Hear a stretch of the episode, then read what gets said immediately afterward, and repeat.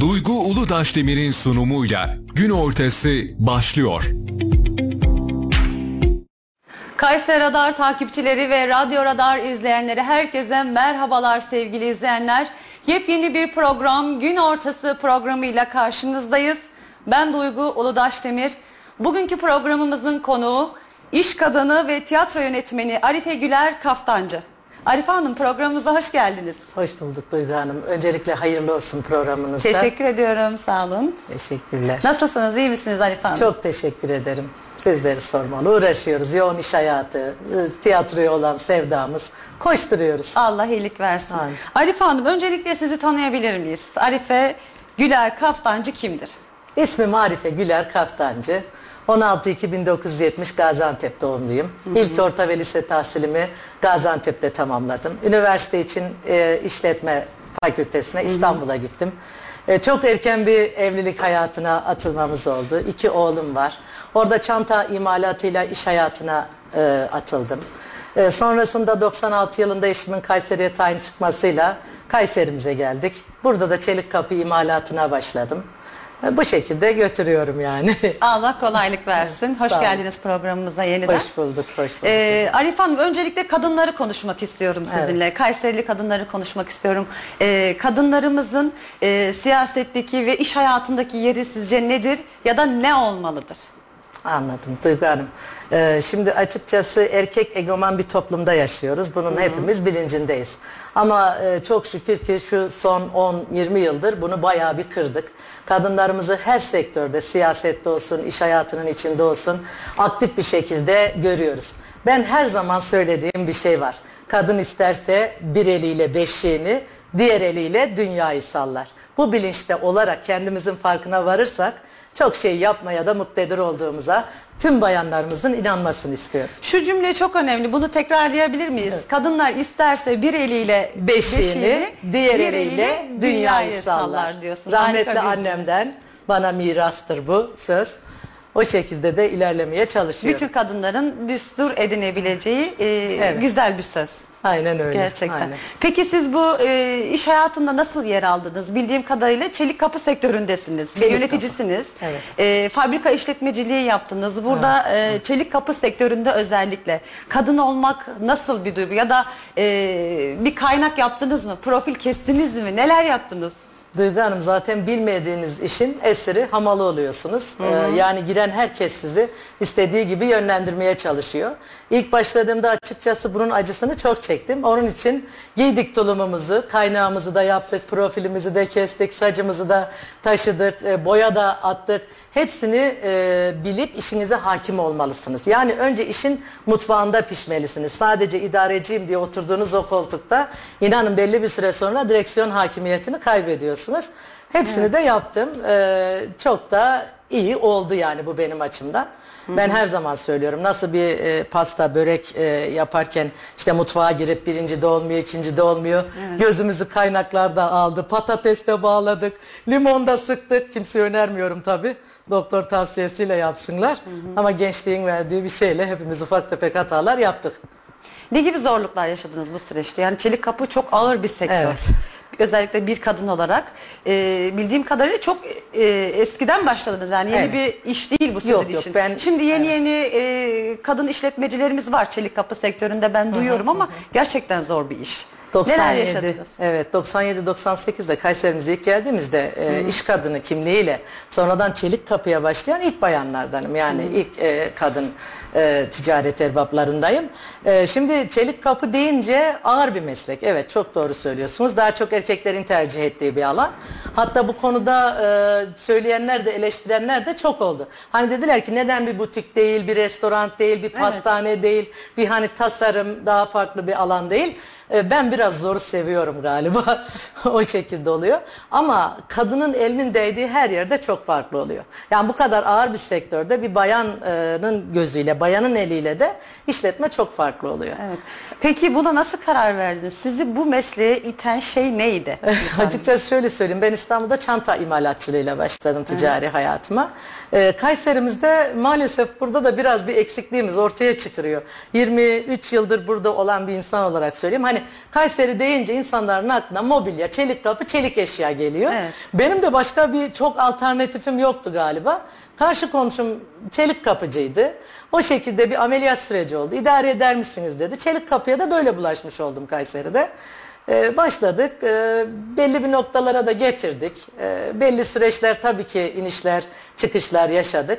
Ama şu son iki yıldır da biraz rolantide karar verdim gitmeye. Hani aylık 3000 5000 kapı satmaların çok bir esprisi yok Duygu Hanım inanın. Yani az satalım öz satalım Ee, ticari olarak biliyorsunuz. Ee, çok iniş çıkışlar yaşıyoruz ülkemizde maalesef. O yüzden kendimizi korumaya da almamız gerekiyor. Evet. Ama işçilerimle aile gibiyim. Onu söyleyeyim. Hepsinin dertleriyle ayrı önemli. ayrı ilgileniyorum. Ee, yani bir onlara anne olmak e, duygusu taşıyorum. İşte bu da kadın olmanın bir şeyi. Hani üstadın bir sözü var ya.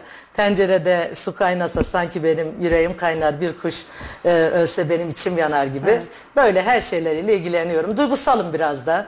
Ee, o açıdan diyorum ya kadının elinin her yere değmesi gerekiyor. Evet. E, ticari hayata da hiç korkmasınlar. Ağır sektörlere atılamamam diye bir şey yoktur. Hani genelde korkutuluyor. Hani bir yer açalım otursun kadın işte orada. İşi var mı var densine gidiliyor. Hayır. Ben önermiyorum. Öyle değil diyorsunuz. Değil, değil. Her Peki- şeyi başarabiliyoruz. Kesinlikle. Yani. Peki bu işe başlamadan önce ya da bunu eşinize ilettiğinizde eşinizin nasıl bir tepkisi oldu? Ben çelik kapı üretimi yapmak istiyorum dediniz. Eşiniz ne dedi? Bildiğim kadarıyla eşiniz de asker emeklisi Evet, değil mi? evet. emekli asker e, kendisi. Emekli olunca onu da aldık, istihdam ettik. E, şimdi bana bırakmıyor zaten. En büyük artım şu anda o. Sağ olsun bana her alanda destek oldu. Hani deniyor ya e, kocan kadar konuş diye. Ben çalışma hayatında da çünkü ağır bir sektördü. Kendisi zaten başlı başına askerdi, intikalleri oluyordu. Bunu çok yoğun yaşıyorduk. E, yani birbirimize e, açıkçası sırt verdik. Benim elimden de tuttu. Bana çok da destek oldu. Emekleri için buradan kendisine de teşekkür ediyorum ayrıyeten. Evet. E, eşimin desteğini yatsıyamam yani Duygu Hanım sağ olsun. E, bilakis işte böyle hevesimi kıracakken e, hiç öyle bir adım atmadı yani. Beni teşvik etti. Yaparsın. Umutsuzluğa düştüğünüz anda Yani. eşiniz mi yetişti? evet maalesef kendimi ne zaman güçsüz hissetsem bu işte biliyorsunuz iniş çıkışlarda Elbette hep bakıyordum ki, yanı başımda üniformasıyla o var. Evet. Peki Arif Hanım siz bir tiyatro yönetmenisiniz. Nereden geliyor bu tiyatro sevdası? Şimdi Duygu Hanım ben her zaman şunu söylüyorum. Her iş insanının, her insanın bir hobisi olmalı. Onu hayata bağlayan, şey yapan. Ben tiyatroya açıkçası ortaokul son sınıfta Mehmet Akif'in Küfecik piyesiyle başladım. E, çok sevdim. Yani liselerde, daha sonra üniversite yıllarında birçok oyunlarda rol aldım. 80'den fazla e, oyunda amatör tiyatro topluluklarıyla beraber yol aldım. Şu son 13 yıldır da e, bir artık sahne arkasında yönetmenlik koltuğundayım. E, yazmaya bir sevdam olduğunu fark ettim. E, yazarlık şeyine de geçtim. Şimdi e, ben sanat fırtınası olarak e, kendi oyunlarımızı yazıp sahneleyen e, bir topluluk haline geldik. E, ve gençlere de bu alanda çok imkanlar veriyorum. Kendi yazar kadromuzu kurduk. Yani bizim sanat fırtınası dememizin amacı da şuydu. Hani tiyatroyla sınırlamak istemedik. İstedik ki fırtınası sanat olan herkes orada aradığı her şeyi bulabilsin. Bugün biz sahne sanatlarımız, Sait Eser hocamız var.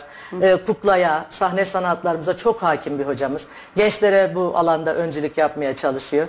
Diğer kıymetli hocalarım benimle beraber bu çatı altındalar.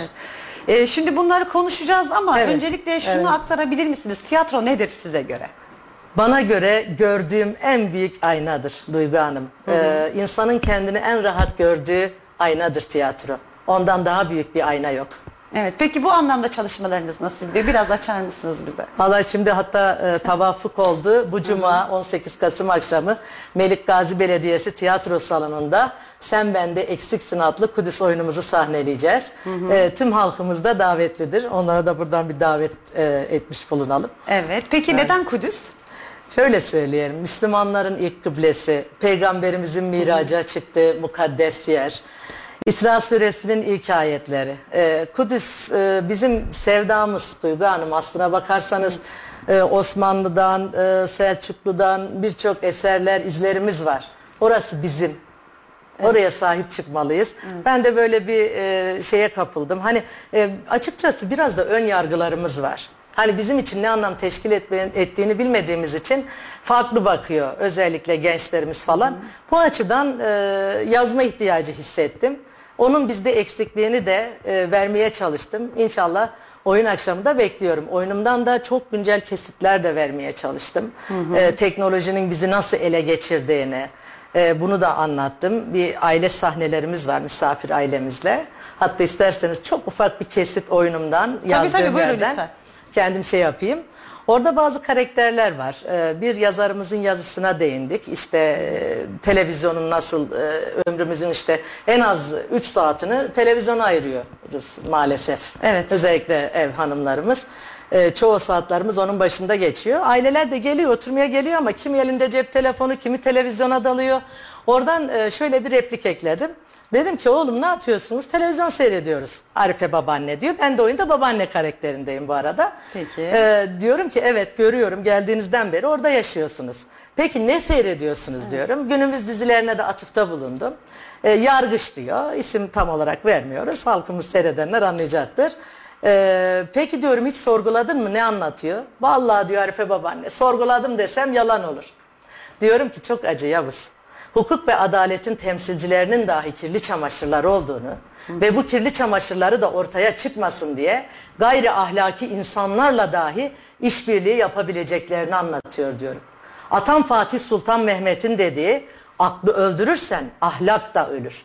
Akıl ve ahlak öldüğünde millet bölünür. Kadıyı satın aldığın gün adalet ölür. Adalet öldüğünde de devlet ölür dediğini bilinçaltımıza bir güzel empoze ediyorlar. Bak işte bu sizin adalet sisteminiz bu hale geldi diyorlar.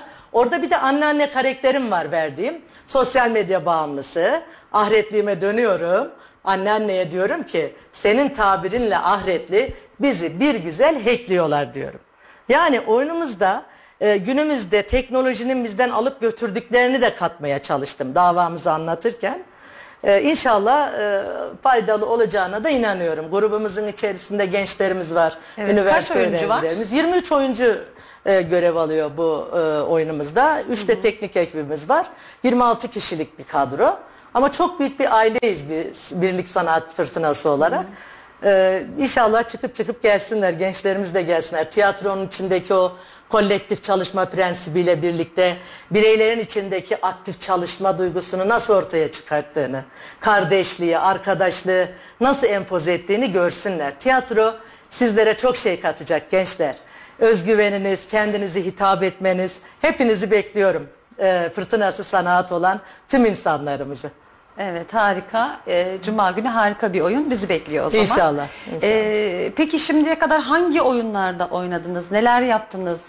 Ee, yıllardır tiyatronun içerisindesiniz. Valla Dugan mesela ismine başlayıp da yani bitireceğimiz şekilde değil. Ortaokulda başlayan bu sevdada 80'den fazla oyunun içinde bir defa e, rol aldım. 12 oyunu bizzat yönettim. İşte Üstad'ın e, Necip Fazıl'ın Reis Bey, Bir Adam Yaratmak e, gibi oyunlarını sergiledik. Kendi yazdığım burada Sarıkamış e, mesela o zaman Talas Belediyesi'nin de 9 yıl boyunca rahmetli Mehmet Şafak arkadaşımla birlikte başlamıştık. Tiyatro hocalığını yaptım. Sarıkamış adlı oyunun senaryosunu tarihi gerçeklerden uyarladım. TRT Haber yaptı. Gençlerimiz için çok çok güzel oldu. Hani onda da istedim ki yani yazdığım oyunlarda benim bir davam var. Ee, gençlerimize aşılamak istediğim bir şey var. İstiyorum ki e, atalarımızın, dedelerimizin Allahu Ekber'de eksi 40 derecelerde, Yemen'de kavurucu sıcaklarda, Çanakkale'de mermi sahnağında neler yaşadıklarını hissetsinler. Gönül dünyalarında bir esintiye çıkmaya çalışıyorum. Dediğim gibi Gelibolu oyunumuzu kaleme aldık. İnşallah bu e, Kudüs oyunumuzdan sonra da e, Çanakkale Anneleri diye bir senaryomuzu e, kaleme alıyorum. Bu da 74 yaşında bir gazimizin, e, gazi annemizin ağzından hazırladığım bir oyun. Fatma Analar diye. İnşallah onu da Mart'a sergileyeceğiz. Sizleri de bekleriz. İnşallah bu konuyla ilgili de bir program alırız beraber. Tabii tabii inşallah. çok İnşallah. güzel olur, çok da Evet, eğlenceli evet. olur. Ee, peki bu oyunları oynarken zorlandığınız e, neler vardı? Yani bir rol alırken orada sizi duygulandıran ya da ben bunu yapamayacağım dediğiniz, zorlandığınız bir rol, bir sahne oldu mu? Şimdi e, bir oyuncu için e, zorlandığı hiçbir oyun olmaz. Ama öyle roller vardır ki üstünüze biçilmiş kaftan gibidir. Veya o duygu yoğunluğunuzu öyle bir ifade eder ki hiç unutmuyorum. Sultan Ana diye bir piyeste oynuyorum ve bir şehit annesini canlandırıyorum. Daha o zaman da yolun başındayım. iki yaşında oğlum var. Yani e, hani o duyguları hissettiğim bir olay yaşamamışım. Ay, bir şehit e, torunuyum, gazi torunuyum, asker eşiyim. Bunun verdiği bir şey var herhalde. O Sultan Ana karakterinde o düşman askerine e, sadece yüzüne tüküreceğim ufak bir replikle.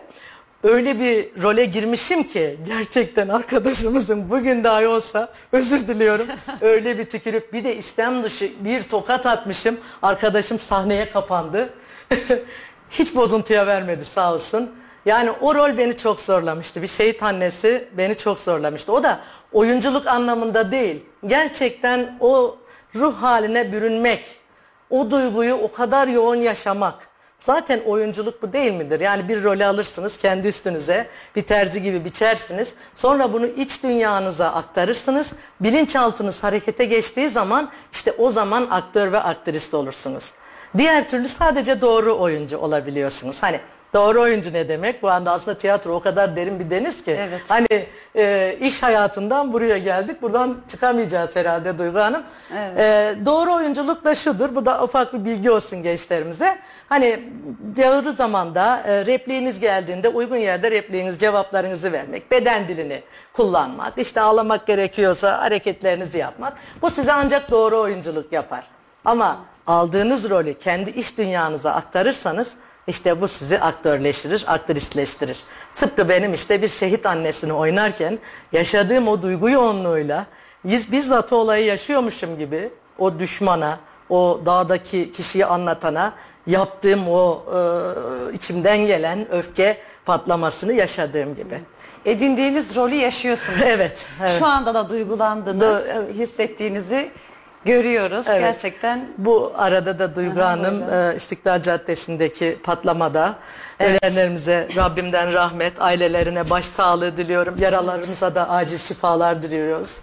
Amin. Evet Da haftaya bizi- biraz kötü başladık Evet, maalesef. evet. Bu bizi gerçekten çok üzdü.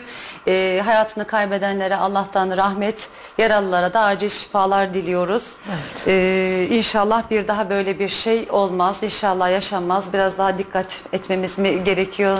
Ee, nasıl yapmamız gerekiyor bilmiyorum ama terörü gerçekten e, lanetliyoruz. Lanet. Üzücü bir durum. İnşallah bir daha yaşamayız. Aynen inşallah. Ee, bu arada e, Arife Hanım konumuza dönecek olursak Evet.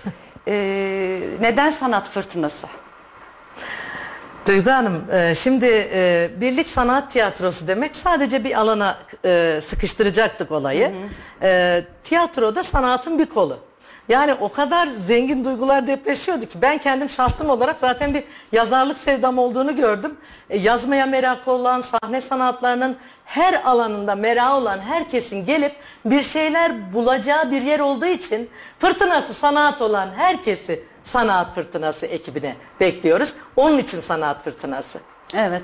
Peki Kayseri'de tiyatroya e, gerekli değer veriliyor mu sizce? Şimdi inanın 23 yıl önce geldiğimden çok çok daha ilerideyiz çok şükür.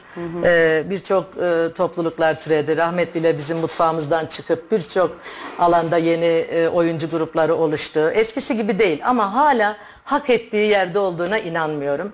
Çünkü biz hala çalışırken imkanlarımız çok kısıtlı, yer bulamıyoruz, e, tanınmıyor.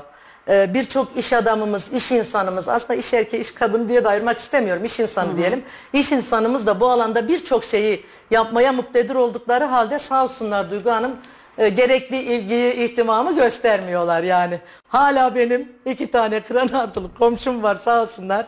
Nereye gidiyorsun e, Arife Hanım diyorlar. Tiyatro deyince tiyatroya mı diyorlar. O da ayrı bir espri katıyor işin içine.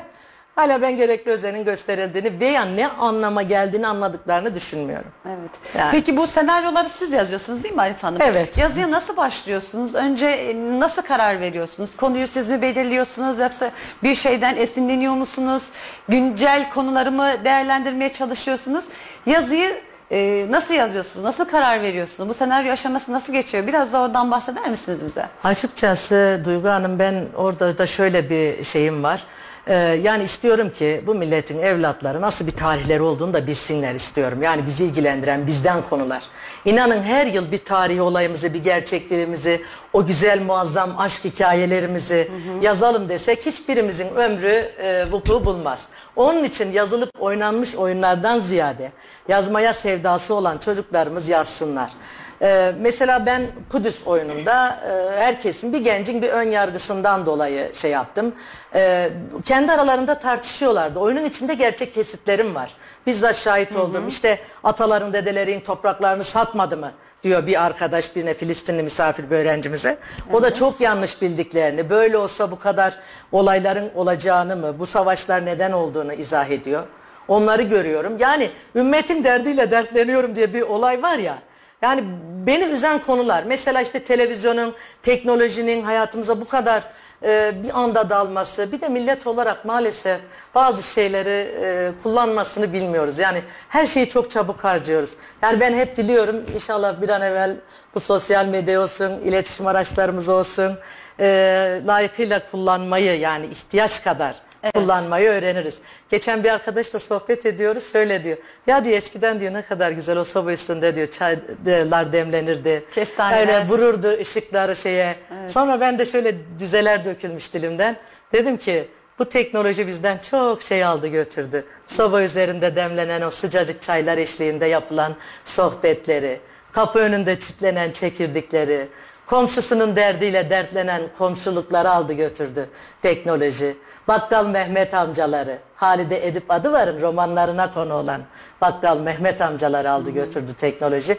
Yani kısacası bizde güzel olan her şeyi aldı götürdü yerine böyle e, nasıl diyelim makineleşmiş, e, duygusu sanki alınmış, çekilmiş bir insanlar topluluğu bıraktı gibi geliyor. Bunu gördüğüm için daha önce bir yazarımızın yazdığı, yazdığı ah şu televizyonu oynamıştım. Ama şimdi teknolojinin bizden götürdüklerine dair ben de çarpışma diye bir senaryo yazıyorum. İnşallah bir dahaki sezona düşünüyorum onu da. Dediğim gibi e, yazdığım konular e, bizi ilgilendiren, bizden olan, bizden götürülen şeyleri dile getirmek istiyorum. Hani dedik ya gördüğümüz en büyük aynadır tiyatro. O aynada bir kendimizi seyretmelerini istiyorum halkımızın. Mesela dijital anneler diye bir projem var. İnşallah buna gerekli sponsorları bulabilirsek o projemizde çok ses getirecek. O projeyi yazdınız mı? Hazır mı? Benim kaba taslak olarak bitti Duygu Hanım. Hani teknolojik anneler e, olarak işte annelerimizin orada çocuklarımızla ilgili çok anı, çok şeyi kaçırdıklarını çok gözlemledim. Etrafımda olsun, işte e, iş hayatında olsun, kendi ailemden olsun. E, yazıldı yani bütün şey kaba taslak şema çıktı. Fakat detaylar işte diğer ayakları gerçekleştirilecek. Hikayesi kafanızda Evet, hazır. var. Detaylarını yazacaksınız. Var. Güzel bir şey bizi bekliyor diye düşünüyorum şu anda. Açıkçası çok şey var da biraz İnşallah. zaman yetmiyor desem ona da inanın yani. Peki bir senaryoyu kaç günde yazıyorsunuz? Mesela ne kadar vaktinizi alıyor sizin? Vallahi hiç belli olmuyor ki yani altı Aylarınızı ay, mı alıyor, yıllarınızı altı ay, mı bir alıyor? yıl Çünkü yazmak gerçekten zor. Zor. Yani bir insana e, çok rahatlattığı gibi aynı zamanda da yazmak gerçekten Evet. zor. Ve biraz zaman alan bir şey. Bir anda takır takır yazıp çıkılıyor Yok, maalesef. yok. E, sizin ne kadar vaktinizi alıyor örneğin? Kudüs Şimdi- ne kadar vaktinizi aldı? 6 ay süren de var, 1 yıl süren de var. Kudüs'e gelince Kudüs 2 yıl boyunca süründü. Nasıl oldu? Ee, İsmail Vekilimiz e, Arif Hoca'ya bir söyleseniz Kudüs'le ilgili bir şey yapar mı dedi. Üzerinde düşündüm nasıl bağlasam tarihi bir şey. E, Birçok e, yerden işte dediğim gibi bu yanlış anlaşılmalardan dolayı kaynaklanan bir sürü şeyler var. Bir pandemi sürecinde Covid'im 16 gün boyunca evde işte her şeyde bir hayır var ya 16 günde onu çıkarttı ama daha öncesinde bir taslak çalışması vardı.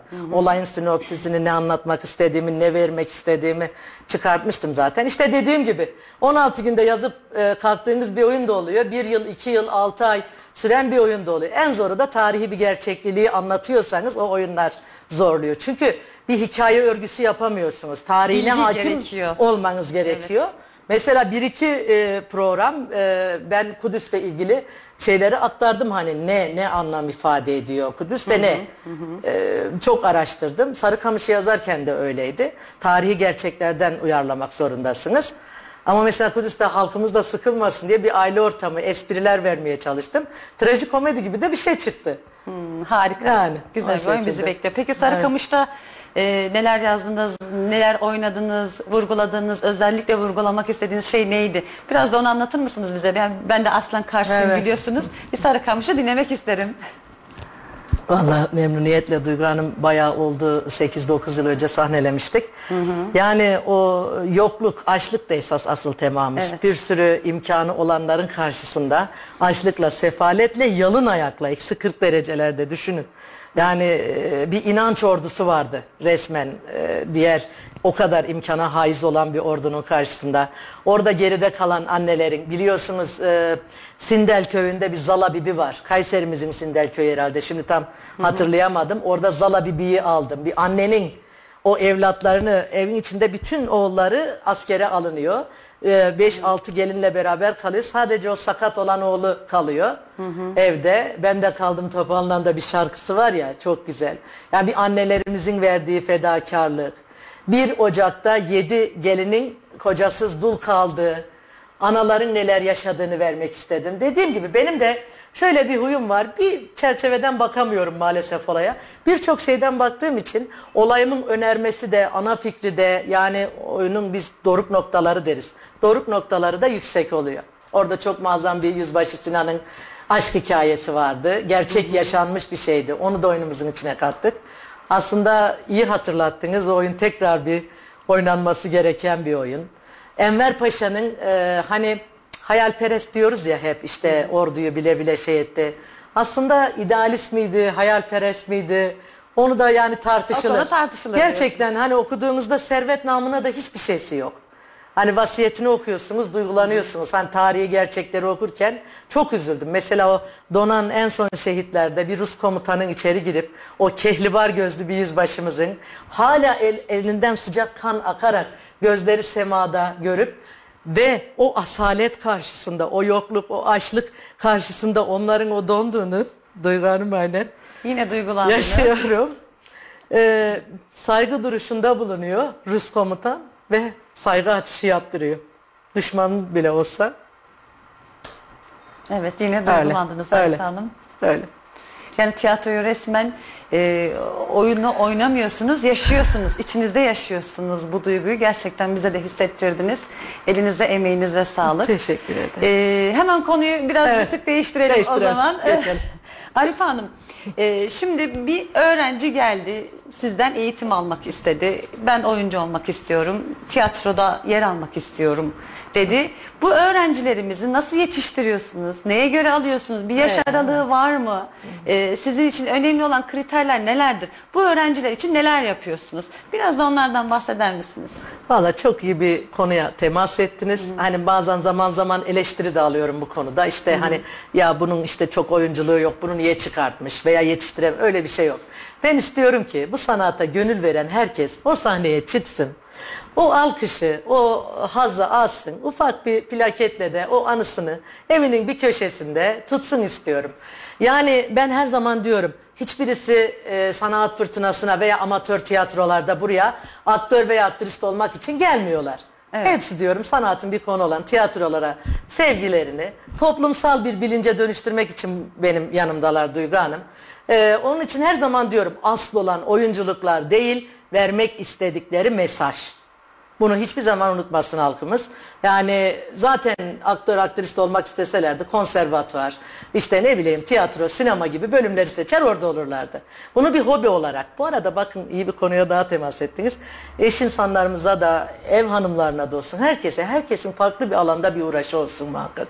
İnanın o günün bütün yorgunluğunu şeyini bu yorucu değil mi? Yorucu. Cuma günü oyun var çok aşırı stresteyim ne olacak kaygılar işte şu mu bu mu yoruyor fazlasıyla yoruyor. Ama e, inanın orada bir iki saat geçirdiğim sevdiğim bir işle uğraşmak beni dinlendiriyor. Farklı bir tarafa alıp çekiyor. Belki iş hayatındaki iş kararlarımla ilgili yanlış alacağım kararların önüne geçiyor. Beni dinginleştiriyor. Deşarj ediyorsunuz Evet, değil mi? evet. E, hani hiç kimse de şu kaygıyla gelmesin bizim e, ekibin içerisine. Ya işte benim yeteneğim yok. Mutfağı var bu işin, başka alanları var, yazması var, e, sahne dekoru var. E, sadece çıkıp işte orada sahne üstünde oynamakla bitmiyor oyunculuk. Bu bir ekip işi, bir takım işi. Ee, Yeter ki inansınlar. Hissettikleri bir şeyi de ortaya koyacaklar. İnanın güzel bir şey de çıkıyor. Ne kadar kaygılansak da güzel de bir şey oluyor yani. Evet. Çünkü Peki şive kullanılması gerektiği yerlerde e, öğrenciler, oyuncular nasıl yapabiliyorlar, bunu başarabiliyorlar? Mesela Kayserili birisi bir doğa- doğu şivesi Evet, kullanacak. evet, evet. Bu noktada onlara nasıl yardımcı oluyorsunuz? Siz Gaziantep'lisiniz. Doğu Evet, şivesine doğru. de gerçi hakimsiniz ama hani bir Karadeniz şivesi olabilir, bir Ege şivesi olabilir tabii ki oyunda. tabii. Bu konularda onlara da eğitim veriyor musunuz? E, hepsini mesela gırtlaktan, ağızdan Evet, farklı farklı e, şivelerimiz var. Doğru. Hepsi birbirinden harika. E, bu anlamda da yardımcı oluyor musunuz oyunculara? Oluyoruz Duygucuğum oluyoruz. Ee, şimdi bu dediğim gibi çok güzel katılımlarımız, hocalarımız var. Hani nasıl e, tabiri caizse tiyatro için doğan, oyunculuk için doğan. Mesela Muzaffer Tokgöz hocamız var. Ee, hoca diyorum çünkü 63 yaşında ve bu işe gönül vermiş. Sağ olsun birçok olaya hakim.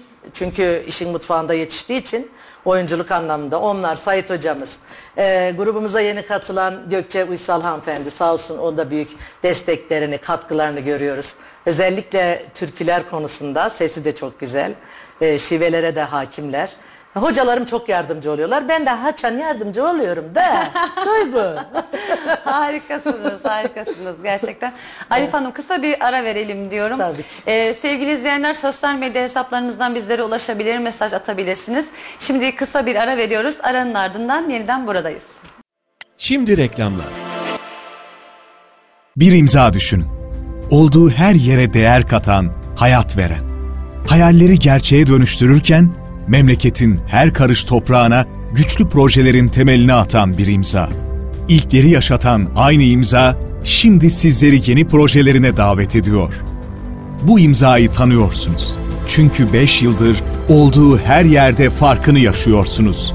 En iyisini isteyenler için değeri her geçen gün artan yaşam projeleri Grup Avenir güvencesiyle Yozgat ve Kayseri'de.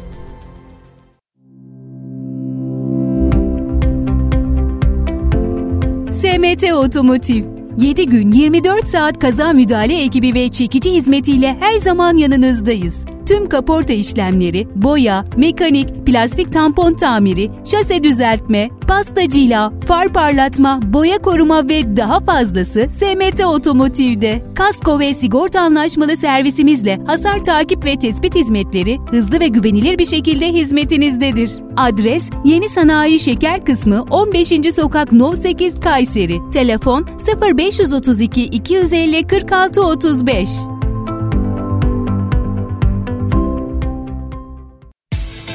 30 yıllık tecrübeyle Özerpan diyor ki pencerenin %75'i camdan oluşur. Bu yüzden yalıtım camda başlar. Isı cam, sinerji ve ısı cam konfor serisi camlar üstün Özerpan üretim teknolojisi ve kalitesiyle 10 yıl garantili ve ömür boyu yalıtımlı. Camcınızdan Özerpan garanti belgesini istemeyi unutmayın. Cama konacak en doğru marka Özerpan. Alo ısı cam hattı 444 62 30. Özerpan. Tekden Hastaneleri bilgilendiriyor. Kalbiniz için 8 altın öneri. Haftada en az 3 gün tempolu yürüyün. Sigara içmeyin. Diyabetinizi kontrol altında tutun. Kan basıncınızı ideal seviyelere düşürün. Fazla kilolarınızdan kurtulun. Testlerinizi yaptırın.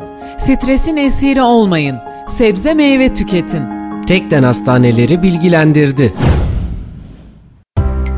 Neotek, kurumsal çözümler. Binalarınız için merkezi uydu sistemleri, görüntülü diyafon, işletmeleriniz için güvenlik kamerası, hırsız alarm sistemleri. Gözünüz arkada kalmasın. Adres Sahabiye Mahallesi, Örnek İş Merkezi, Kat 4, numara 404. Telefon 0352 220 44 33.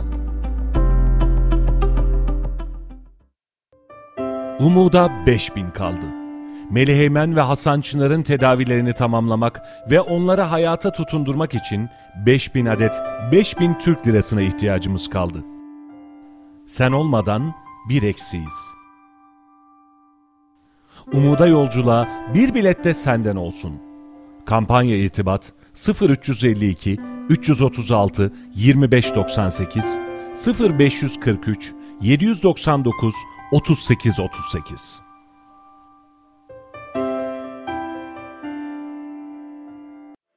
Reklamları dinlediniz. Radyo Radar bugünün semt pazarları. Büyük Menderes Caddesi, Yıldırım Beyazıt Pazarı, Fatih Caddesi, Elif Sokak, Yeni Mahalle Pazarı, 8. Cadde, Turgut Reis Mahalle Pazarı, Oğul Bey Sokak, Talas Anayurt Pazarı, Mevlana Mahallesi, Timuçin Caddesi, Başakpınar Semt Pazarı, Şehit Şaban Ergin Caddesi, Erkilet Pazarı, Erkilet Dere Mahallesi. Radyo Radar iyi günler diler. Radyo Radar bugünün semt pazarları. Sevgili izleyenler programımız dolu dizgin devam ediyor. İş insanı ve tiyatro sanatçısı Arife Güler Kaftancı ile beraberiz. Programımız devam ediyor. Ee, Arife Hanım iş hayatından biraz daha bahsedebilir miyiz? Burada e, personellerinizle aranız nasıl? Eski hükümlülere yer veriyor musunuz? E, o anlamda çalışmalarınız nasıl gidiyor? Kaç çalışanınız var? E, diyaloğunuz nasıl? Evet edelim. Yükümlüler deyince orası biraz kanayan bir yaramız. Ee, şimdi o şekilde değil. Hani hükümetimizin getirdiği işte kararlar, çalıştırma zorunlulukları falan e, bayağı faydalı oldu. Ama daha öncesinde insanlar inanın 33 yıllık bir esnaf olarak söylüyorum. Çok şey bakıyorlardı. Hani birisi yani en baştan söyleyeyim ben yükümlüyüm veya imza atmam gerek dediğinde işçiye ihtiyacımız yok diye geri gönderiliyorlardı maalesef. Fakat ben hiçbir zaman o cihette olmadım. Tabii kırmızı bir çizgimiz var e, her zaman olduğu gibi. O çizgi sınırlarını aşmamışsa herkese kapılarımızı açtık. Hatta ben e, şöyle söyleyeyim 96, 97, 98'de aktif olarak e, Çelik Kapı'ya e, 2000'lerde de kendim Elsa olarak Elsa Çelik Kapı olarak devam ettiğimde bağımlılara da yer verdim. Hani mesela işte hiçbir yerde bir dikiş tutturamamış, 3 gün 5 gün çalışmış, e, bırakmışlar işte veya çalıştırmamışlar. E bunları kazanmamız lazım. Bu çocuklar bizim. Kolayı tercih etmek çok kolay. E, maddi manevi kayıplarım da çok oldu. Yani üzüntülerim, aldığım riskler. Ama bir tane kazanımımı hiç unutmuyorum. Ertuğrul diye bir oğlumuzdu bağımlıydı. İstanbul'da alışmıştı. Ee, Erciyes'te bu bağımlılık merkezimiz var işte e, o tarafta. Oraya yazdırdım. Düzenli olarak bütün tedavilerini takip ettim. Manevi desteklerimizle, onu yüreklendirmem, güçlendirmemle inanın bağımlılıktan kurtuldu. Sonra da ortamını değiştirmek adına yani orada edindiği arkadaşları farklı bir alanda işe yerleştirdik. Evlendi, kızı oldu. Kızının adı da Arife Güler. Hadi Aa, buyurun. harika. Bundan daha büyük bir mutluluk olabilir Evet. mi? Gerçekten kurtuldu mu? Kurtuldu, kurtuldu. Zaman zaman da görüşüyoruz. En son bir hediyesini almıştım. Çok güzeldi. Ee, Arife e, hocam boynunuz üşümesin diye e, eşine ördürmüş. E, minik torunumuz da manevi torunlarım da çok. İşte Evet, alın dünyanın bütün serveti olsa e, ne yazar? Böyle bir mutluluğu, böyle bir hazzı, böyle manevi bir tatmini e, kim verebilir ki size? Paranın satın alamayacağı çok şey var. Her zaman söylüyorum. Önce onların hakkı. Ben iki sene önce büyük o kayıpları yaşadığımda evimi dahi işçilerimin tazminatlarını ödemek adına bir de benim yanımda hiç kimse bir yıl iki yıllık bir çalışan değildi. Asla en az çalışanım 9-10 yıllıktır 15 yıllıktır. Tabiri caizse onlarla beraber büyümüşümdür. Çok sevdiğim ustalarım vardır. Ustalarıma da buradan selamlarımı iletiyorum. Yeri geldi iki işçi çalıştırdık. Yeri geldi 40, yeri geldi 50. Şimdi rolantiye düşmeyle yine sayı düşürdüm. Dediğim gibi hani biraz daha artık o 52 yaşın e, doygunluğu, birikimi biraz daha böyle emin adımlarla ilerlemek adına e, bu kararı aldım. Hani bana da kızmasınlar diğer elemanlarım. Çünkü ayrılmak istemiyorlar. Yanımdan gitmek istemiyorlar. Hala diyorlar ki her zaman yardıma hazırız. Bu işte küçülmeden dolayı haklarını fazlasıyla verip gönderdiğim arkadaşlarımız hala benimle olmak istiyorlar. Onu da söyleyeyim. Burada da aslında bayanın farkı giriyor. Bir bayan işletmecinin farkı burada dile geliyor. Kadın eli değdiği her yer güzelleşiyor, değil mi? dedik ya yani. e, Hem annelik hem çiçekler. ablalık Evet, yapmıştınız aynen. anladığım kadarıyla. Bu gerçekten Yaptım. çok güzel bir şey. Yaptım yaptım her şeyleriyle ailevi sorunlarıyla eşleriyle ayrı ilgilendik. Diyorum ya yani birilerinin derdiyle dertlendik. Kolayı tercih etmedim ben hiçbir zaman için. Yani tamam tüccar ne demek? Ticaret ne için yapılır? Para kazanmak için. Ama birinci önceliğim hiçbir zaman para kazanmak olmadı. Vicdanımı rafa kaldırmadım. Vicdanımı tezgaha koymadım hiçbir zaman. Bu teraziyi dengelemek de her insanın harcı değil. E, Ben istesem bin liralık da bir ayakkabı giyebilirdim hiç, ama yapmadım. Bir genci kazanmak, birine daha bir faydalı olmak, birini okutmak benim önceliğim oldu. Bunları söylemek iyi bir şey değil. Ama istiyorum ki örnek teşkil etsin. Örnek Faydalı teşkil bir şey etsin, kesinlikle. olduğu için söylüyorum. Hani böyle bakma değil yani Duygu Hanım biraz açıkçası. Nasıl bakma anlamadım. böyle diyorlar ya, diyorlar ya böyle. Harikasınız. Ya öyle ya bıyık evet. altından çok bilen arkadaşlarımı biliyorum. Hani mesela böyle işte bir yardım için gezdiklerinde veya gençleri birini alamadığında işte bu e, yükümlü dediniz. İşte şurada bir bayan kapıcı var. El saçı Arife Hanım'ın yanına git. O seni kesin alır. Aslında bunlar ne kadar güzel. hani Hazreti Ali radıyallahu anh'ın arkasından konuşuyorlar ya. Diyor ki benim onlara bir iyiliğim yok ki diyor. Bir tabak hurma gönderiyor. Yani benimki de ona dönüyor. Bir nevi böyle tatlı e, şey yapıyorlar. Ama daha güzel oluyor. Ben mutlu oluyorum. Evet harikasınız. Yani. Peki üretim noktasında ben şuna inanıyorum. Yani ben Evet. şunu üreteceksem eğer Evet. ben bunun nasıl yapıldığını bilmem lazım. Evet. İşin mutfağında olmam lazım. Onu sürekli yapmasam da yapamasam da buna vaktim olmasa da canım. ama ben bunun nasıl yaptığını bilmem lazım. Ben bunu üretip satıyorsam eğer. Evet. Siz bu noktada neler yaptınız? Kaynak yaptınız e, Evet, bildiğim kadarıyla. Orada mesela olmadığında bir kapıda atıyorum e, yamukluk var. Bunu düzeltme noktasında siz müdahale ettiniz mi, edebildiniz mi? Ya da bütün detayları biliyor musunuz Ali Hanım? Son kontrole çok önem veriyorum her zaman. İşte gözden kaçırılan, atlanan olduğu zaman da müşteri memnuniyeti çok önemli. Her zaman diyorum yani bizimle artık bir gönül bağı kuran ve bizimle gerçekten 12, 13, 15, 20 yıl diyorum ya hiç böyle işte bugün çalıştım bir yıl sonra bıraktım bayım da yok. Yani şu son 2-3 böyle demirbaş bayımla devam ediyorum ya. Diyorum ki çekin kenara. Mal benim. İşçimin gözünden kaçmış. Her zaman söylüyorum çocuklar bakın buradayken telafisi var. Ama o ürün gittikten sonra o insan o ürünü arabanın üzerine koyuyor. Dağın başında bir yere montaja götürüyor. E açıyor ki olmamış veya hata var. Müşteriye beğendiremiyor. Ne yapacak? Onun için ürün gamı yani ürünü kontrol etmek çok önemli. Kalite kontrol, kalite güvence diyoruz ya. Evet. Aynı o şekilde kalite güvenceye çok önem veriyoruz. Allah'tan şu anda Duygu Hanım çok büyük bir artım var. Askeri bir disiplinle eşim yani mesela gelin bizim e, üretimin içerisinde imalathanede kapılar böyle asker gibi dizilidir. Hepsi bir mıntıkada. Asker nizamıyla. Girerken de selam veriyor muyuz? Ara sıra içtimaya çekiyor elemanları. O çok güzel oluyor. Ee, hatta keşke görüntüler de vardı. Bir çok hoşuma gitmişti. Getirseydim de verseydiniz çok da komik şeyler çıkıyor.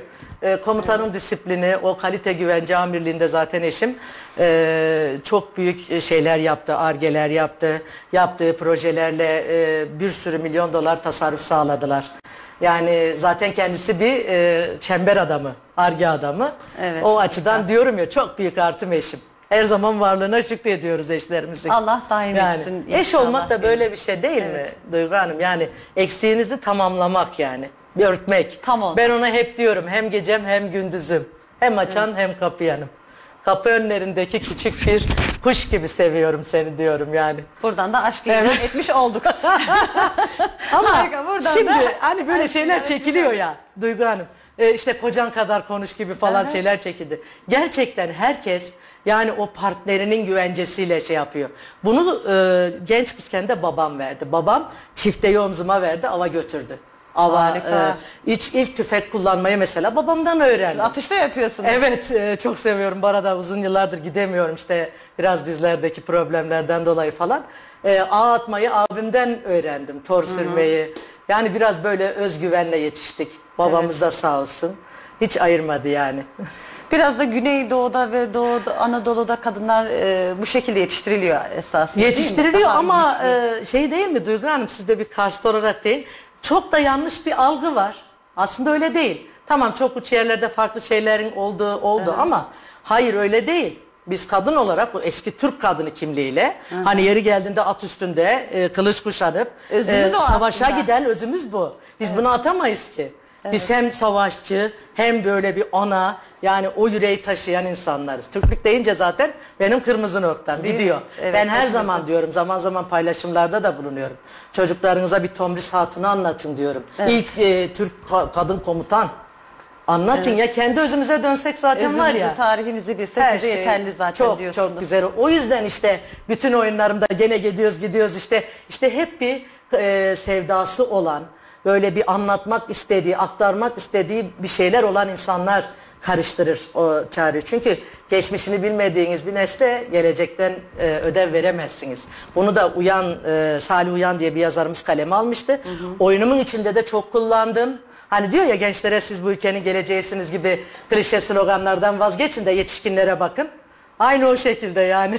Biraz önce kendimize biz bakmalıyız bu 40'lı 50'li yaşlar. Öyle Duygu Hanım. Evet peki ihracat yapıyor musunuz Arif Hanım? İhracat ağırlıklı çok yaptığım dönemler oldu. Ama sağ olsun sevgili Kayserimiz. Orada da hani insanlar bir tüccar olarak hani amaç para kazanmaktı. E, metrekaresi 90-100 dolarlara satıyorduk. Orta Doğu'da çok güzel işlerimiz vardı. Fakat böyle nasıl denir tabiri caizse e, karpuz kamyonun üstünde karpuz satar gibi tırı götürdüler. Kamyonun üstünde 80 dolara metrekaresi 70 dolara kapı dağıttılar. Öldürdüler o sektörleri. Nijerya aynı ayaklar altında. E, çok ucuz yani maliyetinizin çok çok altında. Bir de esnafımızın yaptığı bir hata var Duygu Hanım. Maliyeti herkes biliyor ya. E, yani müşteri benim maliyetimi benden daha iyi biliyor. Maliyet- Kazanmamı istemiyor. Diyor ki ihracattan kazan diyor. Ya böyle bir mantık var mı? O yüzden Maliyet vallahi ara demişken- verdim, bıraktım yani. Evet. Ha. Maliyet demişken e, size bir gün bir telefon geldi sanırım değil mi? Kartondan çelik Müteahhit. kapı yapmak istediniz diye hatırlıyorum. 50 dolara kapı sormuşlardı size sanırım. Unutmuyorsunuz Duygu Hanım maşallah güzel de bir görsel hafızanız da var. Fotoğrafik de herhalde. Şimdi Baymin biri bir gün beni arıyor. Yani Türkiye'mizin bir ilinden müteahhitmiş kendisi. Diyor ki hanımefendi en ucuz kapı. Diyorum ki en ucuz kapı işte o günde 6-700 liraya da iyi fiyatlardı. 750 liradan başlıyor diyorum. Bayağı oldu çünkü bu konuya. Ee, dedi ki ya çok pahalı dedi. E ne yapayım dedim.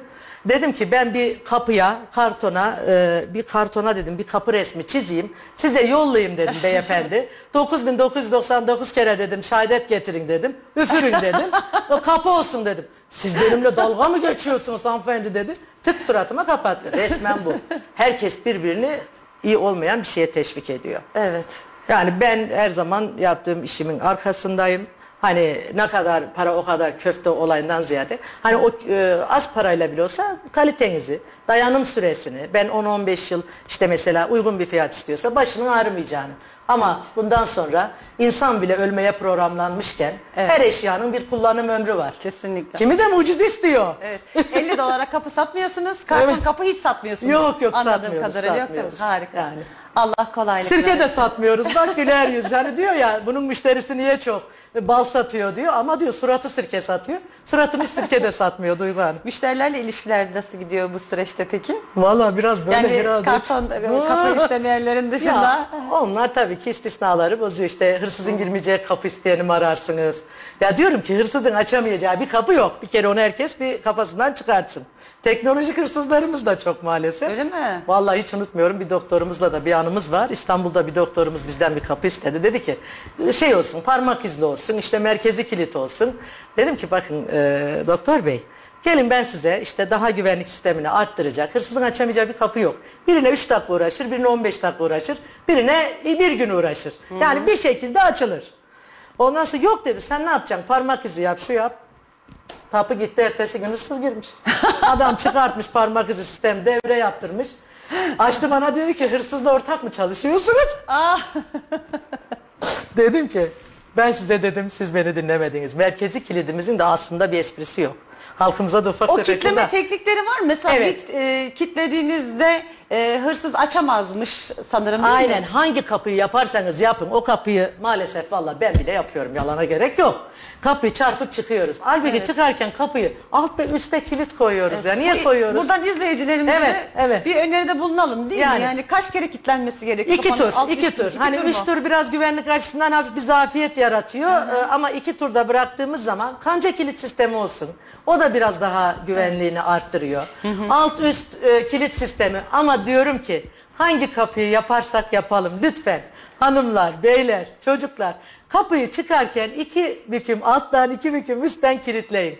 Kilitlemediğiniz sürece hırsıza davetiye çıkarıyorsunuz Duygu Hanım. Evet. Yani her yere de çok herkesin de bütçesi e, çok son işte daha güvenliği arttıracak şekilde yaptıramıyor. Son günlerde zaten Yani. hırsızlık olayları da maalesef ki çok arttı. Maalesef. Buna göre dikkatli oluyoruz. Aynen. İki kere İki kilitliyoruz. kere Alttan kilitliyoruz. üstten iki kere kilitliyoruz. Kapıyı çarpıp çıkmıyoruz yani. Tamam harika. Tiyatroya dönecek olursak yeniden. Dönelim bakalım. Ee, peki tiyatroda sizi en çok heyecanlandıran şey ne Arif Hanım? Nelere heyecanlanıyorsunuz? Bu tiyatro konusunu biraz açar mısınız? Yani bu şunu örnek olması için söylüyorum.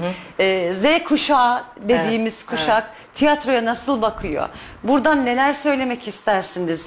Davetkar anlamında. Çünkü tiyatro sanatı e, çok uzun yıllardır olan ama tam anlamıyla da çok fazla gelişemeyen Evet, e, maalesef. bir sanat maalesef. Bununla alakalı neler söylersiniz? Yani şimdi hani derler ya biz Kürdü, Türkü, Lazı, Çerkezi çok klasik bir şeye gidin. Ee, biz aynı avlunun içerisinde, aynı gök kubbenin altında ee, biz biriz. Ee, iriyiz, tekiz, Türkiye'yiz. Ee, ama tiyatroda da bu ayrıştırma, sanatın her dalanında e, bu ayrıştırma yapılmış Duygu Hanım. Yani hep bir hani belli bir kesimin elinde olmuş. Yani muhafazakar kesim e, farklı böyle e, daha önce yalan yanlış bilgilerle e, bu işe çok sıcak bakmamış.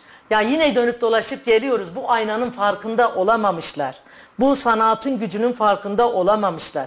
Herkes sanatın bir an evvel e, gücünün farkına varsın. Bu gibi etkinlikleri çoğaltsın. Gençlerimize bu tarz e, imkanlar, olanaklar sunulsun. Çünkü inanın e, bir bilgisayar, bir telefon başında geçirdikleri saati ne kadar azaltırsanız, onlara ne kadar birey olma, farklı işte bir doktor e, oynayacak, bir hastayı oynayacak, bir bağımlıyı oynayacak, bir katili oynayacak.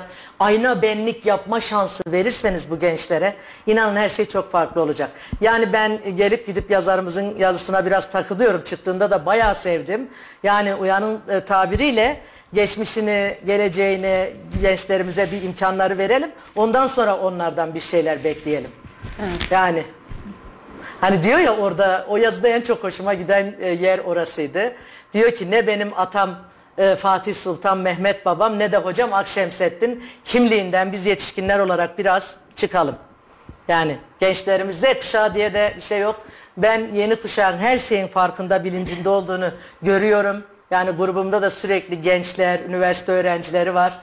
İnanın bizlerin bir şey verememesinden, bizlerin eksikliğinden kaynaklanıyor. Eğer dezavantajlar da varsa onların bugünkü durumunun sebebi suçlusu da yine bizleriz. Bunu unutmayalım. Yetişkinleriz yani.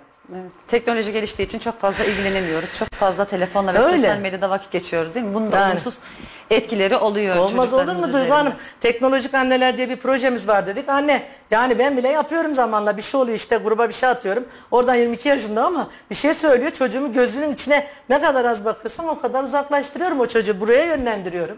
Evet. Yani gerçekten Göz çocuklarımıza çok önemli, sahip çıkalım. Çünkü her köşe başında biri bekliyor onları. Evet, ağlarına düşürmek maalesef. için. Uyuşturucu yaşı çok indi. Ee, sigara ilkokul, ortaokullarda yani görüyoruz, üzülüyoruz uzaktan bakıyoruz. Ee, güvenlik kolluk kuvvetlerimiz bekliyor kapılarda. Daha önce böyle değildi. Yani bir ülkenin eğitim sistemi çok çok çok çok önemli. Yani Eğitim, adalet. Adalet. Bunlar çok önemli şeyler. Ha, ha. Peki tiyatroda kendinizi nerede görmek istersiniz? Bundan sonraki aşama nedir Arif Hanım? Neler yapmak istiyorsunuz tiyatro noktasında? Hani Türkiye geneli bir e, sahne yapabilecek misiniz? Böyle Yani bir projeniz var mı? Bu Neler vizyona. düşünüyorsunuz? Bu vizyonumuza vizyona, giriyor. evet. Bu vizyonumuza giriyor. Ee, ben e, Birlik Sanat Fırtınası olarak benim bir vizyonum var diyorum ki Türkiye'nin her ilinde sahne alabilmek. Yani sürdürülebilir, e, üreten bir tiyatro topluluğu olarak Batı'nın bu kültürel kültürel uzantılarını yok etmek istiyorum açıkçası. Yani kendi kültürümüzü oynayarak sürekli kendi içimizden e, elbette bir Moller'de oynayacağız, Shakespeare'de oynayacağız ama önce biz diyorum. Önce biz. Lütfen tüm sanatseverlerimizi, tüm tiyatroya gönül verenleri buna e, davet ediyorum, çağırıyorum. Kendi tarihimizi, kendi kültürümüzü, ya kendi aşk hikayelerimizi yazalım, kendi cinayetlerimizi yazalım. Yani ne varsa önce kendimizden, önce en iyi bildiğimiz yerden başlayalım. Yani önerim naçizane bu olur Duygu Hanım. Evet. Peki Arife Hanım şimdi biz e, çelik kapı sektöründen konuştuk. Evet, Sonrasında evet. tiyatrodan konuştuk. E, bu anlamda da başarılı, kendini geliştirmiş, vizyonu geniş bir e, birisiniz tanıdığım kadarıyla. Buradan Kayserili kadınlara neler söylemek istersiniz? Onlara öneriniz neler olur? E, ne hangi noktada onlara ya şunu yapın, şunu yapmayın dersiniz? O konuda da bize bilgi verir misiniz? Vallahi ben artık Fahri hemşerileri oldum diye düşünüyorum ama gerçi diyorum Kayserili olunmaz doğulur. Orada bir anlaşalım. Ee, artık Kayseri'nin yerlisi bir dürürüm var, bir Yerlisi güzel değil, kızım yillisi. var. Evet. Genelde Kayseri'de yerlisi. böyle tabir edilir. Kayseri'nin yillisi. E, vallahi kurban olduklarım. Kadasını aldıklarım. Böyle güzel güzel yürüyüşlere çıkıp fırından o sıcak sıcak ekmekleri kapıp tereyağlarını basıp yemeyelim. Biraz e, kabuklarımızı yırtalım, e, çıkalım. Farklı alanlarda da ilerleyelim. Sadece hani hizmet anlayışı, sadece evde işte ailemize veya belirli kurum kuruluşlara işte söylemek istemiyorum. Hani yanlış anlaşılmasından korkuyorum. Açıkçası Duygu Hanım biliyorsunuz çünkü bir anlatma e, şeyimiz, anlama şeyimiz de var. Hmm, Hani anlasın Evet, seyircilerimiz beni. Evet, yani yanlış anlaşılmak da istemiyorum. Yani ne bileyim işte farklı bir şeyler yapmaya çalışsınlar. Kendilerine bir hobi edinsinler muhakkak. Ee, en azından herkesin bir e, evladı olsun manevi. Bu çocuk esirgeme kurumlarına işte yaşlılarımızın olduğu yurtlara gitsinler. Gönüllü annelikler yapsınlar. Ee, üniversiteden buraya okumaya gelmiş işte e, kirada oturan üst kattaki çocuklarımıza sahip çıksınlar. Hani onlara da öcü gibi de bakılmasın. Evet. Hani işte her türlü şey yapıyorlar diye düşünülmesin. Kol kanat gerisin. Aslında ben her şehirde bunun da bir proje olmasını istiyorum aslında. İşte üniversite anneleri diye bir ilden başka bir ile gelmiş çocuklarımız var bir sürü. Onlara böyle sahip çıkmak, ilgilenilmek, bir sorunlar olduğunda işte oraya bir rehberlik hizmeti oluşturulup işte gönüllü annelik gibi, gönüllü danışmanlık gibi e, yerler kurusun. Bunlara ön ayak olsunlar. Evlatlarıyla ilgilensinler. Lütfen onların gözlerinin içine baksınlar. Unutmasınlar. Tuzaklar çok fazla. Her Yani, anlamda yer alsınlar yani, ve çocuklarına evet, dikkat evet. etsinler diyorsunuz. Yani belki biraz böyle konudan şeyden şey yapamadık. Ee, hoş görün ufak tefek hatalarımı da. Yüksek tansiyon ve şeker. Bu da bana ticaretin sağ olsun hatıraları. Arada böyle gidiyor, iniyor, çıkıyor. Estağfurullah Allah Yani, şifanızı versin teşekkür inşallah. ederim. Ee, peki Kayserili hanımlar ya da çocuklar, gençlerimiz e, tiyatroyla ilgilenmek isteseler, sizin oyunlarınızın birinde rol almak isteseler size nasıl ulaşsınlar Arife Hanım? Ee, Instagram'dan sanat fırtınasına e, girsinler, eklesinler. E, oradan açsınlar. E, diğer ilgilenen genç kardeşlerimiz hemen cevap vereceklerdir. E, telefon numaram da var Facebook'umda, Sanat Fırtınası'nın Instagram'da. Oradan da ulaşabilirler. Gelsinler o kapı kendilerine açık. İşte ben işte tiyatroda bulunmak istiyorum ama işte oyunculuğum yok, özgüvenim çok yok demesinler. E, herkes o sahneye çıkacak yani rol vermemezlik yapmıyorum. Oyunlarımı ona göre yazıyorum. Kadro genişse 40 kişilik bile oyun yazdığımı biliyorum. Neden? Çünkü o gençlerimiz onun için gelmişler. O sahneye çıksınlar. O hazzı tatsınlar istiyorum. Size ulaşmaları yeterli Yani diyorsunuz yeterli. rol Evet, alabilmeleri evet, için. evet. Programımızın sonuna yaklaşıyoruz. Evet. Son olarak eklemek istediğiniz, buradan iletmek istediğiniz bir şey varsa son cümlelerinizi alalım programımızı bitirelim inşallah. Vallahi e, bu son şeyde yani ben son 7 yıldır e, Birlik Vakfımızın e, kültür ve sanat işlerinde tiyatro alanında verdikleri desteklerden sağladıkları imkanlardan dolayı e, başta Mehmet adı güzel beyefendi olmak üzere tüm e, genç birliğin MTP'nin başkanlarımıza bir teşekkür etmek istiyorum. Çünkü inanın bu ortamda bu zamanda e, çok destek e, bulmak imkansız. Onlara bu desteği, bu imkanı tanıdıkları için e, çok teşekkür ediyorum. Birlik Sanat Tiyatrosu olmaktan biz memnunuz. Sanat fırtınası olmaktan. Evet Allah kolaylık Yani, versin yani. diyoruz Amin efendim. canım benim. Konumuz olduğunuz için de Arife Hanım size çok teşekkür ediyoruz. Ben teşekkür ederim. İnşallah uğur getiririm ilk programınıza. İnşallah çok teşekkür ederim. Ee, evet sevgili izleyenler programımızın sonuna geldik. Gün ortası programına salı ve perşembe günleri saatler 12'yi gösterdiğinde e, izleyebilirsiniz. Sizleri bekliyor olacağız. Hoşçakalın. Duygu Uludaş Demir'in sunumuyla gün ortası sona erdi.